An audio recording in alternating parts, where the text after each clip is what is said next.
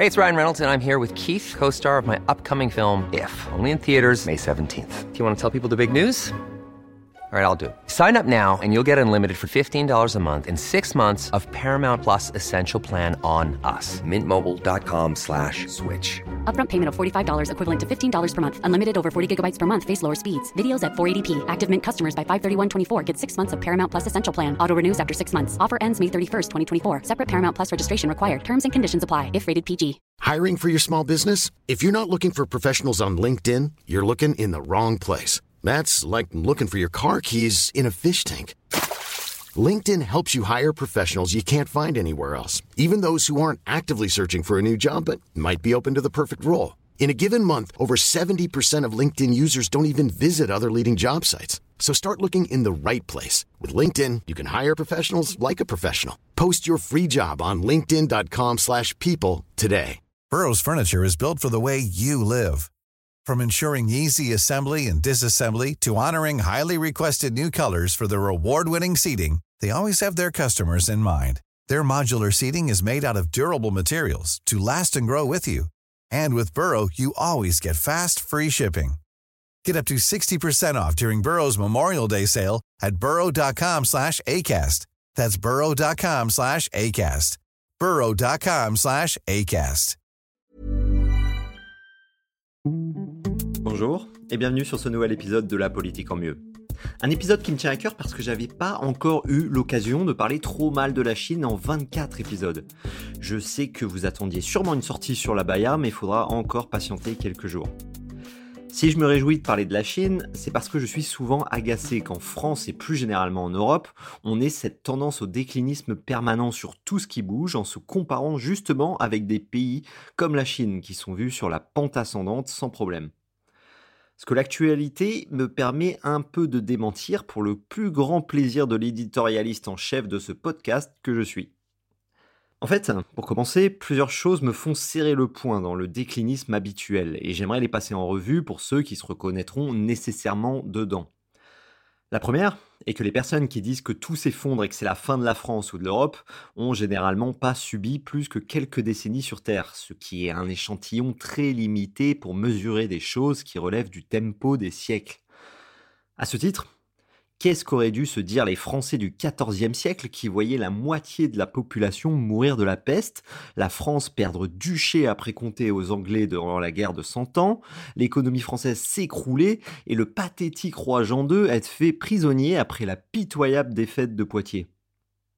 Les Français d'alors, qui avaient que quelques décennies de recul, auraient-ils pu faire autrement que condamner la dynastie des Valois et la France avec? Comment est-ce qu'ils auraient pu prédire qu'en à peine quelques décennies, Charles V et du Guesclin gagneraient sur presque tous les tableaux, avant qu'encore quelques années plus tard, la France émergerait victorieuse et plus puissante que jamais en Europe Personne n'aurait pu le faire.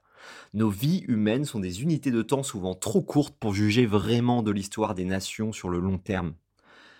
Mon deuxième point contre le déclinisme est de dire que quand on parle de déclinisme, c'est d'abord parce qu'on voit mal ce qui se passe ailleurs nous sommes naturellement très concentrés sur ce qui se passe chez nous. Et ce qui se passe chez nous, c'est généralement des galères. Mais qui peut croire qu'il existe un pays dans le monde où les JT du 20h s'ouvrent en disant qu'il n'y a aucun problème et que tout se passe au top? Si c'était le cas, vous devriez sûrement vous inquiéter de vivre en Corée du Nord. La vie sociale et politique des pays est tout simplement une suite constante de crises. Les grandes périodes des grands pays ne sont pas celles qui ne font face à aucune crise, mais celles qui les relèvent le mieux. Et face à tout ça, la réalité est que malgré toutes les propagandes et tous les rattrapages économiques, un pays comme la Chine a des faiblesses structurelles et que ces faiblesses commencent sérieusement à s'exprimer aujourd'hui. Alors qu'est-ce qui se passe vraiment de l'autre côté de l'Eurasie?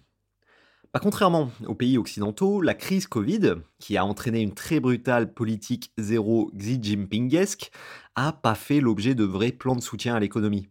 Donc là où l'économie est repartie assez vite depuis 2021-2022 en Europe et surtout, comme toujours, aux États-Unis, la Chine n'a pas connu de grands rebonds, au point où la croissance attendue pour 2023 est inférieure à 5%. Alors, pas loin de 5%, on pourrait se dire que ça reste quand même très sympa parce qu'on fait la fête quand on est à 1,5 chez nous. Mais c'est pas si glorieux que ça pour plusieurs raisons. La première est que toute variation du PIB est une variation sur une base. En Chine, le PIB par habitant est de 13 000 dollars. 5% de croissance, c'est 650 dollars en plus. Là, en France, le PIB par habitant est de 41 000 dollars. Avec une croissance de seulement 0,7% en 2023, ça fait 300 dollars en plus. Encore pire, on peut comparer l'insupportable santé économique américaine, qui est aujourd'hui nominalement environ deux fois plus riche par habitant que la France, avec 76 000 dollars, et où la croissance est de 2%. C'est-à-dire que le PIB par tête y croît de 1500 dollars. La Chine, comme plein d'autres pays, part de si loin qu'une croissance même supérieure à ce que connaît l'Occident ne lui garantit pas une croissance de prospérité similaire. La deuxième raison pour laquelle une croissance de 5% est pas si impressionnante, c'est que la Chine s'endette. Son niveau d'investissement privé est très élevé par rapport aux pays développés, environ le double. C'est assez logique quand vous devez encore construire beaucoup de logements, d'infrastructures et d'usines pour rattraper le niveau de vie de pays comme les nôtres. Mais ça implique aussi que ces investissements aient des retombées économiques et donc permettent plus de croissance pour enfin amener un rattrapage. Sinon, vous risquez simplement de créer une bulle économique avec une dette monstre et des revenus qui restent très moyens. Et la réalité, c'est que l'endettement privé de la Chine a explosé par rapport à son PIB. En 2010, la dette cumulée de l'État, des ménages et des entreprises était de 50% du PIB environ. Aujourd'hui, c'est 300% alors en soi, c'est pas forcément catastrophique tant que l'économie continue à tourner et que les acteurs ont de quoi rembourser leurs dettes ou du moins payer les intérêts et que tout le monde leur fait confiance pour ça. La France ou les États-Unis ont des ratios de dette privée et publique très élevés, mais sont plus ou moins dans cette situation de confiance. Mais tout ça, ça demande au moins que l'économie tourne un minimum afin de créer les revenus qui permettent de rembourser les investissements et de continuer à faire fonctionner le tout évidemment, on avait eu le meilleur contre-exemple de tout ça en 2007, quand la crise des subprimes a grippé la machine à l'endettement américain et que les banques ont réalisé que beaucoup de prêts immobiliers qu'elles pensaient corrects étaient en réalité totalement pourris et insolvables. Si on n'en est pas encore là en Chine, certaines de ces mécaniques qui sentent la couche de nourrisson affinée 18 mois y sont bien présentes. En économie, c'est toujours hasardeux de faire des prédictions, et c'est une excellente façon de passer pour un con avec quelques mois de recul. Toutefois, il faut bien avouer que l'économie chinoise connaît aujourd'hui des facteurs de fragilité qui n'ont pas été vus depuis que Deng Xiaoping a lancé la croissance il y a 45 ans. Et l'exemple de ça, c'est l'immobilier. L'immobilier en Chine, c'est environ un quart du PIB, contre par exemple 15% aux États-Unis. C'est assez logique en fait dans un pays qui s'urbanise et qui passe des bidonvilles aux grands ensembles. Le problème, c'est que ça rend votre économie encore plus dépendante à une crise du secteur que ne l'étaient les États-Unis avec les subprimes. En fait, il faut savoir que l'administration locale chinoise gagne des revenus sur l'utilisation des terrains pour l'immobilier. Il y a donc une forte incitation à vendre des terrains aux promoteurs et à faire construire. D'une part, ça a facilité le développement d'une bulle immobilière sans véritable régulation étatique, où des grands promoteurs vendaient sur plan des centaines de milliers de logements. Et d'autre part, la crise Covid est passée par là, et la demande affaiblie, baissant parfois de 75%. Or, pour ces grands groupes de promoteurs surendettés, il faut toujours faire rentrer de la thésaurier pour continuer à honorer les dettes. Et c'est là que ça se complique.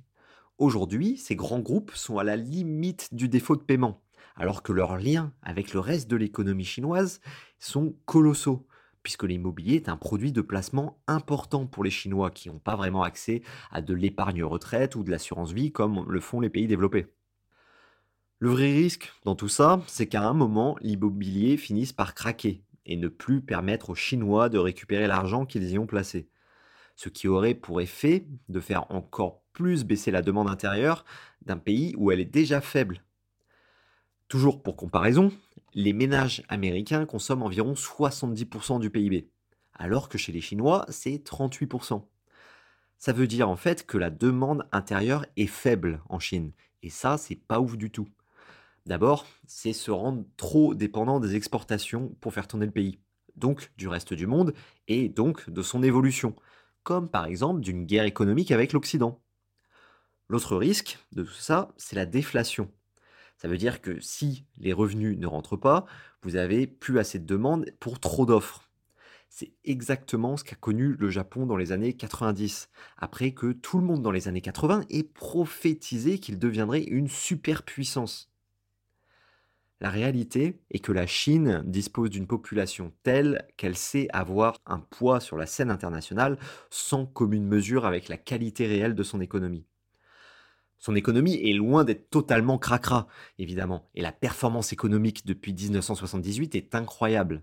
Mais elle ne doit pas faire oublier qu'encore aujourd'hui, si la Chine est une grande puissance, c'est surtout par la quantité plutôt que la qualité. Alors même si on pourrait trouver des bons points à la Chine, qui réussit notamment sa montée en gamme à l'export, quand je la compare avec les États-Unis, je suis obligé d'admettre que je trouve encore bien plus de raisons de faire confiance à Rambo qu'à Xi Jinping. 1. Sa population est plus dynamique et va encore croître de 100 millions de personnes au cours du siècle, là où la Chine vieillit très vite, bien plus vite qu'elle ne s'enrichit, et alors qu'elle reste incapable d'attirer les cerveaux comme le font San Francisco et Boston. 2. L'économie américaine est très autonome et très diversifiée, de l'agriculture à SpaceX, et se repose d'abord sur un marché intérieur testéroné plus que sur ses exportations. 3 ces entreprises et ces universités continuent à pondre toutes les plus grandes innovations du monde, de l'IA générative au vaccin Covid de Pfizer et Moderna. 4. Son administration tourne bien en dépit de tous les abrutis qu'on peut mettre à sa tête, ce qui a souvent tendance à me rappeler l'Empire romain quand même. Bref, tout ça pour expliquer que chaque puissance a des qualités et des défauts, et que l'histoire des grandes nations c'est surtout l'histoire de la capacité à naviguer en exploitant les premières et en limitant l'impact des seconds. Et que le déclinisme a tendance à nous cacher cette réalité jusqu'à nous pousser à l'inertie. Si évidemment je constate que les États-Unis sont bien plus dynamiques que l'Europe, les deux n'ont pas à subir leur avenir face à une Chine qui monterait inexorablement en puissance. Merci d'avoir écouté cet épisode. N'oubliez pas de le noter, de me suivre sur votre plateforme d'écoute et Instagram. Rappelez-vous que l'avenir, ce n'est pas ce qui va nous arriver, mais ce que nous allons faire. Et je vous dis à la semaine prochaine.